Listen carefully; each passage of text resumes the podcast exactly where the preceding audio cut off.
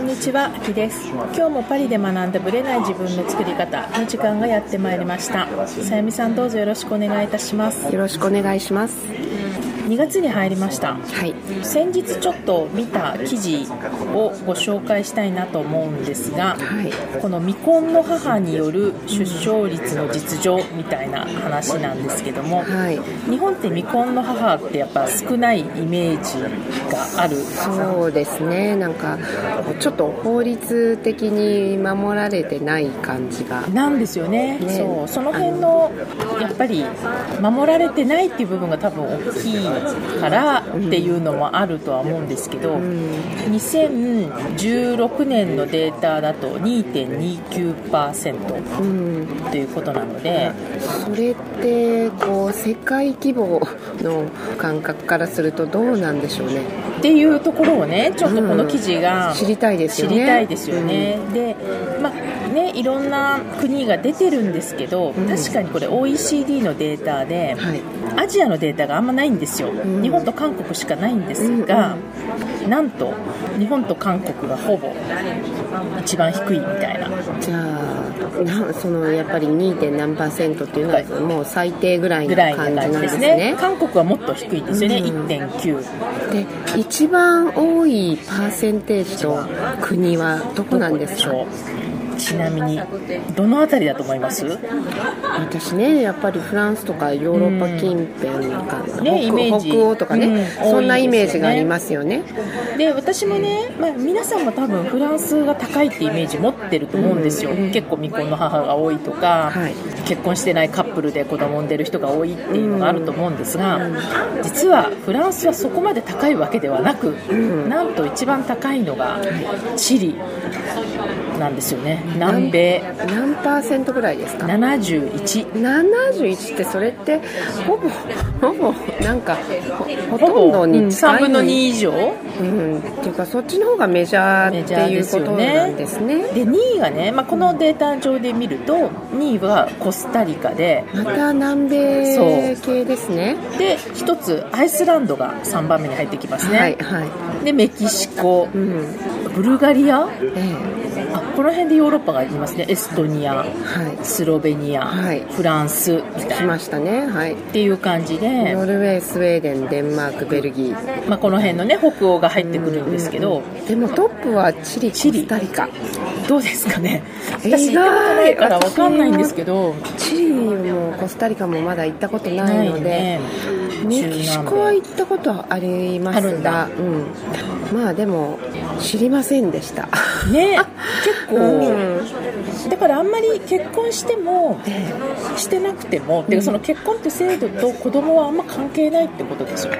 そうです。ねでも多分メキシコとかもカ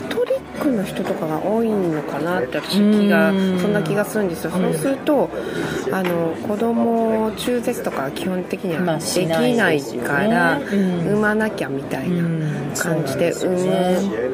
っていうのもあるのかなっていう感じはしますね。この辺の海外に関する考察は何もなされてないんでちょっと分かんないんですけど。ねそういうこう宗教的なバックグラウンドとか国のあとサポートとかのねがどうなのかっていうのは分からあないね私全然南米、中南米とかの国のサポートについては全然無知なんですけれねども、そうですよね。それでもねこんなに未婚でもそうそうねすごねいですね、うん。だからやっぱり日本の、まあ、韓国もそうだと思うんですけど、やっぱり子供を産むイコール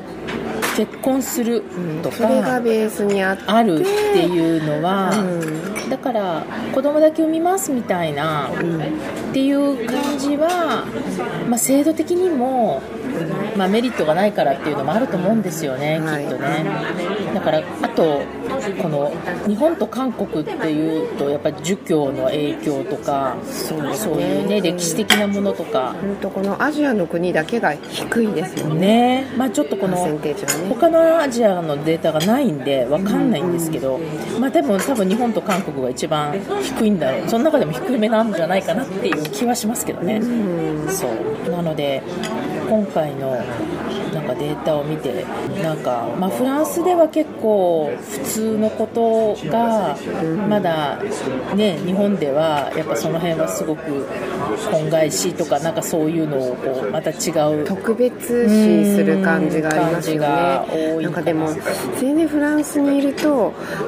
そうだからどうみたいなね、感じそれはないですよそうそうそう、ねうん、あの全然結婚しては結婚してまいが、うん。子供ができたら産むみたいなそういう感じですよね。感じですよね。だから認知はする、だと思うんですよね、認知をするっていうことはあっても、そこに両親同士が結婚しているメリットがなけれまあば別に、ね。しないうんですよね、確かに、うん、サポートは子供が生まれたっていうだけでのサポートがあるのでそこに、ね、籍を入れてるか入れてないかとかあんま関係ないですね。ですよね、あとやっぱり結婚して別姓みたいな感じで結婚してる人もいるじゃないですか。名前をくっつけてね。うん、だからそういうのがまだ日本はないので、やっぱり名前とかあの銀行口座とか全部変えなきゃいけないでしょ女性がアドミニストレーション関係を、あれが大変な人結構多いじゃないですか、それでこうあのひるひるんで面倒くさがる人も多分いるし、で結婚したのはいいけど別れる時が大変だまったりするじゃたない。自分の元の名前に戻すとかね。そうなんですよね、であれはちょっと大変だなと思ってね、私がね、この間、まあそのえー、と義理の母が亡くなって、でまあ、たまたまみんなで喋ってた時に、すごい男系なんですよ、うちの家族、ええうちのところだけがね、他のファミリーは娘がいたりするんだけど、うち全部男系で、であこれでうちの、まあ、この家で女性が私一人になったねって言ったんですよ。そのかお母様がいなくねなったから、そしたら義理の弟が、いやいや自分の元奥さんもまだメレなんだよって言ったのね、それでメレのままにしてるの？そう戻してない。元奥さん。元奥さんね、離婚してるんですけど元夫婦でああそうなんだって言って、えなんで戻さなかったの？ってまあ本人じゃないからね、まあ、その元旦那さんに聞いてるわけなんだけどいや一応息子たちはメレでやってるからで一緒に住んでたし、同じ名字でキープしたいから、だから子供と揃えたかったっていうのと多分戻すのが面倒くさかったんじゃないかなとね思って。だから席を外しても女性はえ選べるし多分日本だと選べないですよね。席外れたら名前キープできるんですか？前の。わからないの。だだから離婚はしないけど別居とかしてるっていう人がいるって聞きましたけどね。うんだから私も多分席を抜くってことは、席が離れるから名前を。そういえば私どこかの記事で見たんですけどもタレントのリカ子さんが、えっと旦那様と離婚したんだけれども、子供たちの名字、その姓を旦那様の名前のままにするっていうのでご自分が籍を作り直したと。あ別のその旦那様の名字をそのままキープできる。旦那様の姓を作っでその筆頭が者彼女。って聞きました。なるほどねそういうこともまあしようと思えばできる、はあなる。ほど、ね、って聞きましたよ。うん。そっかそっまか。あそういう手もあるんだ。なるほどね。だけどだけど自分のねもともと生ま旧姓っていうか生まれねうんうん。育って馴染んだその旧姓はもう使え全く使えなくなる。ということですね、うん。そこで戸籍になっちゃったらっていう。作ってしまったあじゃあそこはもう一個決めたら元には戻せないっていう。で聞きそういうなんかね記事を読みました。なるほどね。あそう。か、うん。そういうこともあるんだな、まあ、子供のことを考えてっていう、まあそういうふうになっちゃいますもんね、戸籍になると同じ名前のままでいるか、ね、子供も一緒に名前が戻るか、ねうん。でもフランスは一回子供でそれで名前言ったら変わらないじゃないですか。だからやっぱ親子で変わっちゃうっていうケースになっちゃうんですよ。ね。お母さんがもし戻しちゃうんであれば、っていうことでね。なんかまあ別姓の話はねなんか全然日本でも進んだようで進まないので同じ状態ですよね。あんまり話聞きませんよね、うん、止まってますね完全にね、そう。なんか動きそうで動かないみたいな感じがあるなっていう感じで、まあ、今回は出生率の話をちょっとさせていただいてチリはすごいぞとい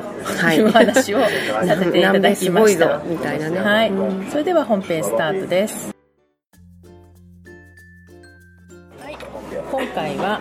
たインタビューがねなかなか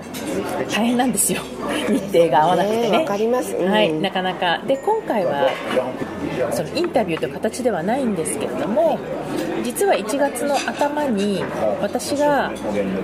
まあ、自分のクライアントさんたちなんですけども新年会と称してちょっと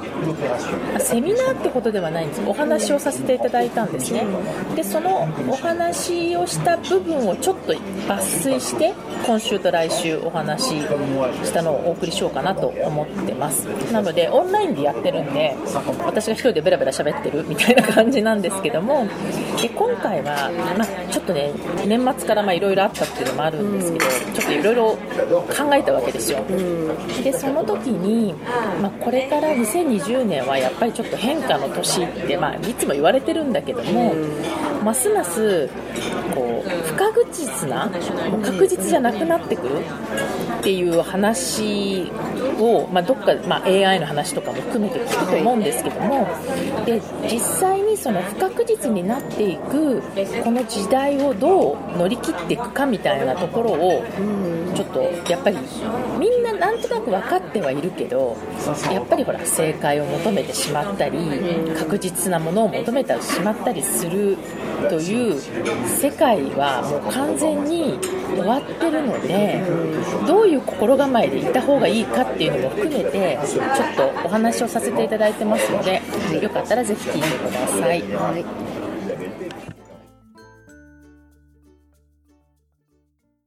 49っていう数字は、ある野村総研、野村総合研究所とオックスフォード大の先生がやった研究なんですけども、まあ、AI の話なんですよ、要は。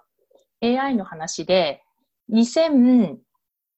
年の時の15年後、つまり2030年の時に、今の仕事の何パーセントが AI に置き換えられるかっていう調査なんですよ。で、日本は49っていう数字が出たんですね。つまり49%の今ある存在している仕事が AI に置き換えられる可能性があるというデータなんですね。なので、まあ、その時からも時代で経ってるし、もちろん変わってないものところもあると思うんだけど、2020年からまあ10年後、2030年の時には49%の、まあ、約半数近い仕事が AI に置き換えられる可能性があるっていうことなのね。まあこれデータよ、あくまでも。で、面白いのが、国の比較をやってんですよね。日本とイギリスと、まあこれオックスフォードと日本の共同研究なんで、とアメリカの比較があるんだけど、日本は49って数字が出ていて、アメリカは47って数字が出ていて、イギリスは35って出てるんですよね。だから国によってもまあこれ労働人口の割合で見てるので、またちょっと違うのかもしれないんですけど、まあ技術的には AI とか、まあロボットに約日本の労働人口の49%が置き換えられる可能性が高いと推計されたということなんですね。じゃあ、置き換えられるものと置き換えられないものの差は何だろうかって言ったとに、どういうのが置き換えられにくいかという、まあ、その最後の調査結果の結論として、いろんな職業ランキングとかも出てるからね、見れば、まあ、調べれば多分みんなすぐわかると思うんですけども、残るものと残らないものの、まあ、その共通項を見ていったときに、一番大きいのは、人間の感情と創造性と教育系のものは、比較的将来的にも人が担うんじゃないかと言われてます。例えば、芸術、歴史、考古学、哲学、神学とかなどの抽象的な概念を整理、創出するための知識が要求されるとか、あと、人の協調とか理解、説得、ネゴシエーション、まあ、人が絡んでくるものっていうものと、非定型的な業務っていうのは代替ができないというふうに言われてます。で、その中での、まあなんかその、なんで教育って言葉が出てきたのかちょっとわかんないですけど、その教育っていう、この3つの軸っていうのは、比較的10年以降も残るであろう仕事のタイプだよっていう話なのね。で、じゃあそういう仕事についてればいいんだっていう話でもなく、あ、私の仕事は将来なくなるんだわ、と不安に思う必要もなく、なんかそうやってみんなの不安を煽りたいわけでは全然なくって、自分の仕事が将来どうなるか、まあ、わからないよっていう話なんですよ。だから、例えば、まあ私も確かにそうなんだよね。人の感情を扱ってる仕事なので、まあそういう、まあカウンセリングとかそういう系は残るっていうふうに言われてるんだけど、コーチングとかね。でも、安心っていう話ではないんですよ。全然安心っていう話をしたいわけではなくて、つまり何が言いたいかというと、これからは何の時代かというと、不確実性の時代だってことなんですね。もう全部が不確実っていう話なんですよ。つまり、まあ、今回の研究はその AI の話だったけども、やっぱり10年前と今とか20年前と10年前って予測がつかないことがやっぱ起きてるはずなんですね。で、その中をこう今まで相当若い年齢じゃない限りはみんな生き切ってきてるじゃないですか、この20年の間に。で、そのスピードがどんどん速くなってってるっていう話なんですよ。で、私なんかもそうなんですけど、フランスに来た時っていうのは、もう本当に携帯が、まあ本当ガラケーの本当に一番最初の方みたいなレベルで、で、当時は私がフランスから日本を見た時に、もう超テクノロジーが発達している国だったわけですよ。なぜかというと、今でも覚えてるんだけど、夫と二人で日本に戻った時に、六本木を歩いてたね、多分冬だったのかな覚えてない。まあ多分クリスマスのある時期だったんじゃないかなと思うんですけど。で、あれを歩いてる時に、日本のそのみんながもう一斉に写メしてたの。で、その写メを知らない人もいるかもしれないけど、世代的に。もうあの、ガラケーの、その、日本のテクノロジーってすごかったんですね。あの時すごかったから、i モ i モード？のかなんかそういうのがあったりして。で、当時、フランスで、フランスの携帯で写真を撮るなんて発想はなかったから、もうみんなデジカメしか持ってなかったし、デジカメも大した、やっぱり日本の会社の方がすごかったから、大したことなかったし、でもみんな、日本の人は、携帯で写真撮ってるって、それもみんな同じポーズで、携帯で写真を撮ってるっていう、その風景にびっくりしたの、私は。みんなにとって当たり前のことが。で、それくらい日本の携帯の世界ってすごかったのね。で、それはフランスにいたから感じたんですよ。でも、スマホの時代が来て、まあ、iPhone とかが始まったタイミングから、フランスがだんだん追いついてったんでね、もう日本に遅れを3年ぐらい取ってたんですよ。確実に。だから、日本で売れているデジカメっていうのは、もう私は速攻フランスに持って帰ってくると、フランスではすっごいみたいな位置づけだったんですよ。まあ、そういう感じ。まあ、ヨーロッパによっても多分違うかもしれないけど、まあ、フランスはそういう位置づけだったんですね。だからテクノロジーといえば日本っていう感じだったのが、スマホが入ってきて iPhone がああいうふうに、まあ、スタンダードになってた時に追いついたって思ったんですよね。それくらいやっぱり変わってったし、ADSL とかもめっちゃ遅かったんですよ。日本に比べて入ってくるのが。ましてやファイファイバー、光系のあるとかももっと遅れてたし、とにかくやっぱりそういう意味では遅れを取ってるなーっていうのがあったのが、だんだん世界基準としてだんだんみんなが持てるっていうか同じレベルになっていったっていうのをすごい感じてるんですよね。だから、まあ今では本当アフリカとかでも普通にスマホをみんな持ってるし、だからそういう意味では、やっぱりこの10年、20年で本当に変わってったことだと思うんですよ。で、じゃあ何を感じ、まあそれはね、仕事の仕方も変わっていったし、今オンラインでこうやってビデオに普通にできるけど、当時はオンラインなんてとてもできなかったし、まあそういうふうに考えるならば、この不確実性の時代は、これからもっともっと起こるっていうのは、まあ多分というかほとんど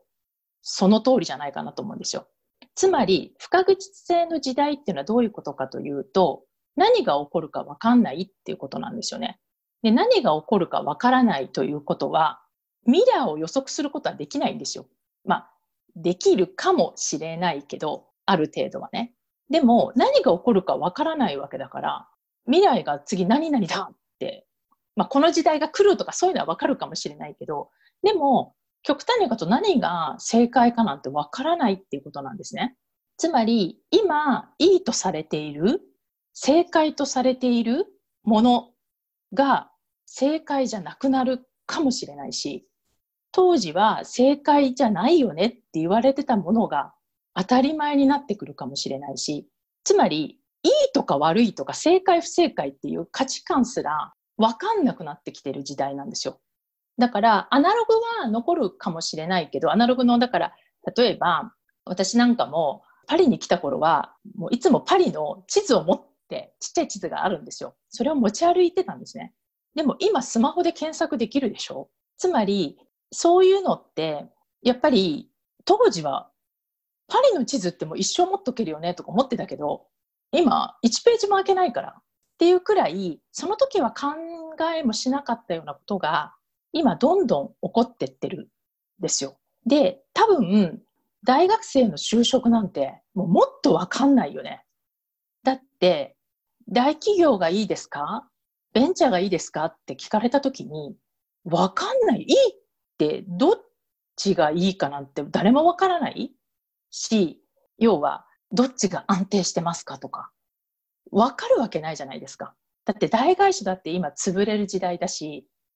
去年までなかったベンチャーが数年後に大企業になってるかもしれないわけだし、だから、正解も不正解もないというか、わからないなんですよ。だからもう大変だと思う。就職のガイダンスをする人は。だって私たちの時代の就職ガイダンスと全然多分違うと思うんですよ。だそういう意味では、今の若い人たちは、わからないっていう時代に生きていて、で、少なくとも私みたいな、まあ私が40代後半以上の人たちっていうのは、一応こう本当に企業に入るとか、価値観っていいとか悪いとかっていう価値観がある程度確一化されてたんですよね。そのバブルの時とか、あの辺のあたりですよ。でも、やっぱりあの後、まあ、大会社が潰れるとか、リーマンショックが起こるとか、まあ、2000年代とか結構どんどん来たし、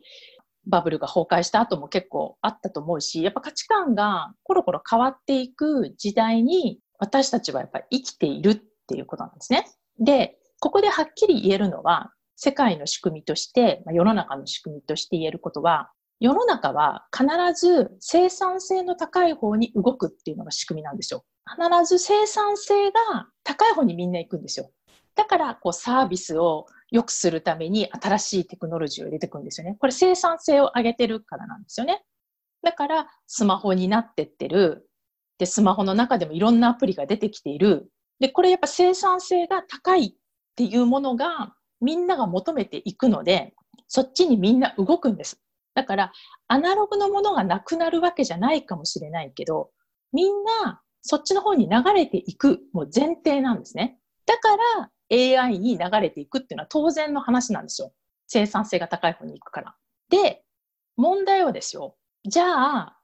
私たちはこの不確実性の時代をどう生きるかって話なんですね。で、何が正解かわからないわけだし、何が間違ってるかもわからないわけだし、要はわからないって話だから、じゃあわからないこの不確実性な時代をどう生きるかって考えたときに、正解がわからないってことはどういうことかというと、逆に何やってもいいってことなんですよ。だって正解わかんないんだもん。つまり、何をしてもよくて、で、何をするっていうのは、自分の基準で決められるっていうことなので、したいことをすればいい。だって、その時は正解かどうかなんてわかんないわけだし、数年後に、もちろん今まで大丈夫だったことが不正解と言われることになるかもしれないけど、正解になるかもしれないわけだから、だったら自分の好きなことやった方が良くないっていう話なんですね。つまり、人にうん、それちょっとやめた方がいいんじゃないとか、リスク高いんじゃない？で、そのと時点で言われて、やめちゃって、数年後、やめなくてもよかったかもって思った時に、誰も責任を取ってくれないって話なんですよ。だって自分が反対をされたから、やめたって決めたのはもう自分なんで、だってその人の不正解正解はもうわからないっていう前提だったら、人に反対されたっていうのも、それも正解か不正解なんかわからないわけで、だったら、何が正解か不正解なんてわからないっていうことならばよ、自分のしたいことをするしかないっていう話なんですよ。だから、この不確実性の時代は、全部自分で決められるっていうことなんですね。ある意味。この番組は毎週金曜日をめどにお届けしています。確実にお届けするための方法として iTunes や Podcast のアプリの購読ボタンを押せば自動的に配信されますので、ぜひ購読するのボタンを押してください。また、皆様からの質問や感想をお待ちしています。オフィシャルサイトはパリプロジェクトで検索していただき、お問い合わせから質問や感想をぜひ送ってください。オフィシャルサイトから LINE アットやメールレターで有益な情報をお届けしているので、こちらもぜひ登録してくださいね。また、次回もパリで学んだブレない自分の作り方をお楽しみに。秋でした。